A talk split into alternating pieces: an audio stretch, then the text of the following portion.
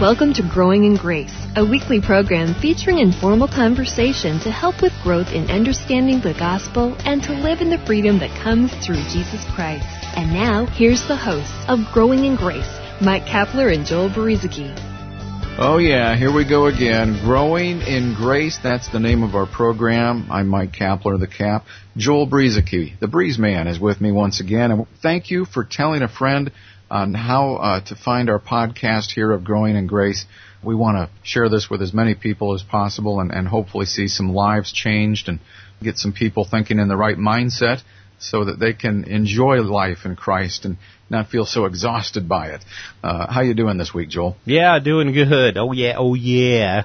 Uh, getting out of that stinking thinking, as some have called it, of the opposite of grace, the opposite of faith, the opposite of life, where we're thinking that, man, uh, God's against us, God isn't for us, so we've messed up too much, God's never going to accept us again into His arms. Well, I've heard that called stinking thinking, and I, I think it's true because it's it really stinks. It would it would really stink if God sent Jesus Christ, His Son, to die for our sins and to raise us up together, to have us raised up together with Himself, and then uh, still feel as if we're condemned, still feel as if we're not measuring up because you know God so loved the world that He He gave His only begotten Son Jesus Christ that whoever would believe in Him should not perish but have eternal life. God did that because He so loved the world, which means He so loves you. You know, God doesn't just tolerate sinners. He is passionate about sinners. God loves people. God loves sinners no matter what the depths of their sin, no matter what the depths of the, anything that they've done. God came to save people. He sent Jesus to save people, not to condemn. And so in our life in Christ, we got to stay focused on the truth that God has come in Jesus Christ to save us, to deliver us, to help us into this thing called life and to get out of uh, the the consciousness of sin and of a sinful nature because he's given us his own nature. He's made us partakers of the divine nature. Well we've been talking about the faith chapter in Hebrews Joel chapter 11 the past several programs. If you want to check those out feel free to do so and then you can pick up where we're uh, starting today. But we've talked about Enoch and Abel and Abraham Noah and we want to kind of continue here and see what we can extract from this. Again, these people pleased God because of faith, not because of their works. And that's an important distinction to understand because a lot of times we, we read through a chapter like this and we think, wow, these people did some great things. Yeah, but it was God doing it through them, or it was an act of obedience on their part because they trusted in God. It wasn't so much them doing the work. It was the Lord moving through them in some way, shape, or form. So keep that in mind. Again, these are not great people of faith. These are regular people like you and me who had great faith. And they didn't do anything to muster it up somehow. They didn't go through some sort of religious ritual or learn some type of religious formula that made them somehow walk in great faith. Faith is a gift from God and they just learned how to walk in it by trusting in Him, and and uh, that's that's putting it in simple terms, of course, but I think that's just a few things to keep in mind as as we walk through Hebrews 11. That is so key because uh, you know I've heard this chapter preached on a few times, and and also I just think that when I came to Christ and the focus, the overall focus in my life through preaching and through other things was on works. My focus was on what I was supposed to do now. And so I would read something like Hebrews 11 and say to myself, look at all these things that these people did. And I would say, man, I just can never do that. Look at these things, you know.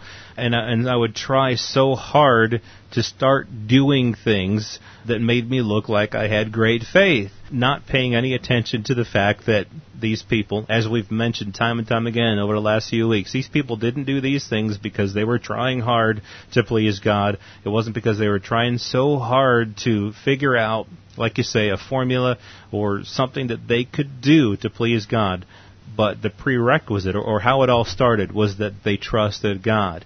Starting with that main foundation, that little foundation, that the, the faith of God that He's given us as a gift, if we can just rest right there and abide in Christ at that point, just knowing that we do have faith and we do trust God, and just let that you know get settled into our hearts. And then maybe we'll find ourselves doing exactly the things that God has called us to do. Again, not struggling or striving to do it, but simply because we trust Him and we're resting in Him. Well, and as we look at some of these people, and we may not talk about each one, spending, we won't spend a, lot of time on each one individually. Probably, we're going to start moving things along. But anybody from some of the mistakes that Abraham had made, and Moses, and David, and others. I mean, uh, some of these people had some real struggles. mm-hmm. these, these were not these were not people fresh out of seminary who were just you know squeaky clean. you know Moses, David, uh, th- these guys committed murder, cold-blooded murder, and uh, the list goes on. But uh, we just want to point out that these were not people who had it all together.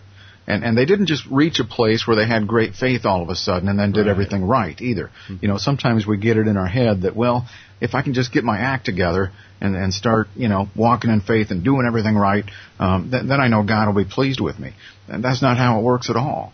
And so, again, trying to trying to shoot some arrows through some of these things, these mindsets that have kept us down and, and uh, kept us sort of bound up from being able to to move on and, and live freely in faith and through God's grace.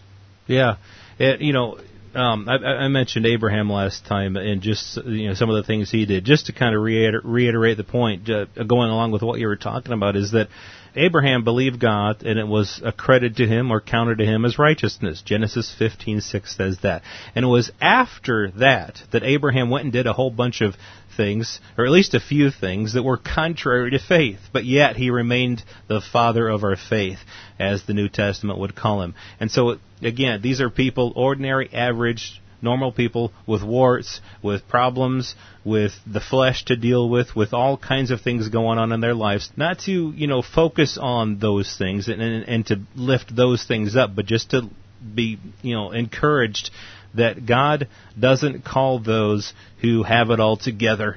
He calls those who don't have it all together, and He gives us the gift of faith. And we walk, and as we learn to walk in it, then we can find ourselves doing some pretty cool things. And even if we don't, it's it's faith through which we're saved. You know, God's grace is what saves us, and it's through the uh, the avenue of faith. And so, just remember, trust in God, and and let that be the foundation of your life.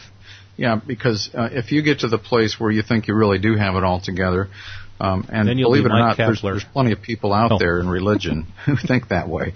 Um, when you reach that place, that those are usually the kind of people that, that, that God just can't use or, or mm-hmm. will not use. Those who start getting entrenched in self righteousness. I think the one thing uh, outside of sin that seemed to make, make Jesus angry or upset when he was a man on the earth was the religious crowd those who thought they had it all together, those Pharisees who thought they were such great doctors of the law, those were the ones that seemed to, to frustrate Jesus, not the people who were just going on in life, who were normal, average, everyday people who had their ups and downs. Those were the ones he was looking for. So keep that in mind. When you're feeling like you're going through one of those down times, that's usually when God will probably begin to use you the most, whether you feel like it or not. Yeah, just, I mean, just think about it. The people that Jesus hung out with, that he that he spent time with, deep quality fellowship with, tax collectors and sinners, prostitutes, uh, people who were drinking and smoking and, and chewing and all those things. You know, those were the type of people that Jesus came to save. What you were talking about their Cap, as well, the Pharisees who had who thought they had it all together, who had an outward appearance of righteousness, but yet inside, and Jesus had a lot of things to say to them. Just read Matthew 23, just as one example. He called them whitewashed tombs. They they looked clean on the outside, but they were so dead on the inside. Because why? Because they didn't have faith. They were trusting in their own righteousness. They were trusting in their own appearance. And God doesn't go for those types of people. He goes for those who know that they don't have it all together. Another example, uh, the parable uh, where Jesus, you know, saw the, the Pharisee was standing there looking at, uh, was it was it a tax collector or someone, and, and saying, "Thank you, I thank you, God, that I'm not like that man over there." And then the uh, tax collector, uh, the sinner, just beat his breast and said, "God, forgive me." and just trusted in God's grace and mercy Which one went justified, went away justified? It was the one who knew that he didn't have it all together. The one who simply trusted in God's mercy and in His grace. That's what this life in Christ is about. It's, it's all focused on God's grace and, and none of it is lived apart from that. Yeah, and, and even with, with Moses, I mean, as we read through some of these uh, verses in, in the faith chapter of Hebrews 11, even passing through the Red Sea, they did it by faith. By faith, they passed through the Red Sea as by dry land. But the Egyptians tried to do the same thing. But guess what? They weren't doing it by faith. And they, and they were drowned. And, and, and, you know, the, the Red Sea opened up not because we had a bunch of people sitting around with their legs crossed doing some sort of religious chant with candles, uh, trying to conjure up enough faith to get God to do something. They just trusted God. And, and then they were able to walk through the Red Sea, but it was by faith.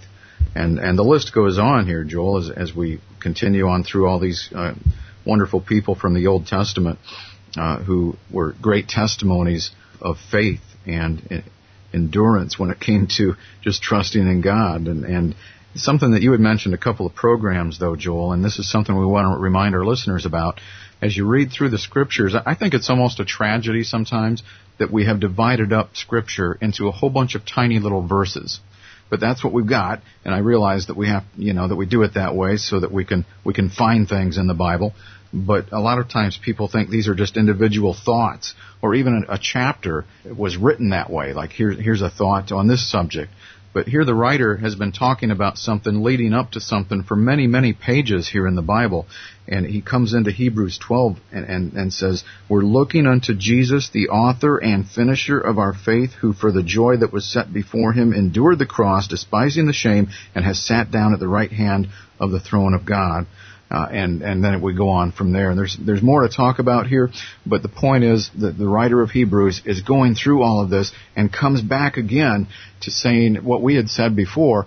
Faith is not something that we work to get. Jesus is the author and the finisher of our faith, the, the originator and the one who will complete it.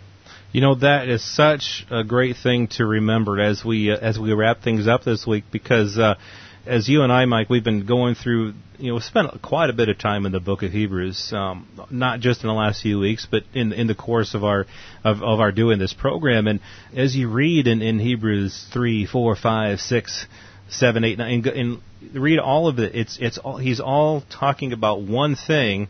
He's talking about the one sacrifice of Jesus the sufficiency of that one sacrifice, the insufficiency of the old covenant and of the sacrifices of blood and bulls and go- of, of bulls and goats and all of that. And then he gives some examples of what of these people who were justified by faith, accredited, uh, you know, in this chapter for their faith. And he continues on, like you say in chapter 12 here. Here's the whole point in you know Hebrews uh, 12:2, looking unto Jesus, the author and finisher of our faith. That is what the whole thing is about. It's not about what you do. It's not about how well you do it or don't do it. It's about looking unto Jesus. He's the author of our faith. He's the finisher, the perfecter, the one who matures our faith, the one who, who tops it all off and, and makes it all that it's supposed to be. So we look unto Him. Well, hey, I'm Joel along with Cap, and this is Growing in Grace. We do invite you to check out past archives of our program at graceroots.org. We'll be back again with you next time for more talk about growing in grace. You've been listening to Growing in Grace with Mike Kapler and Joel Brueseke, a weekly program featuring informal conversation to help with growth in understanding the gospel and to live in the freedom that comes through Jesus Christ.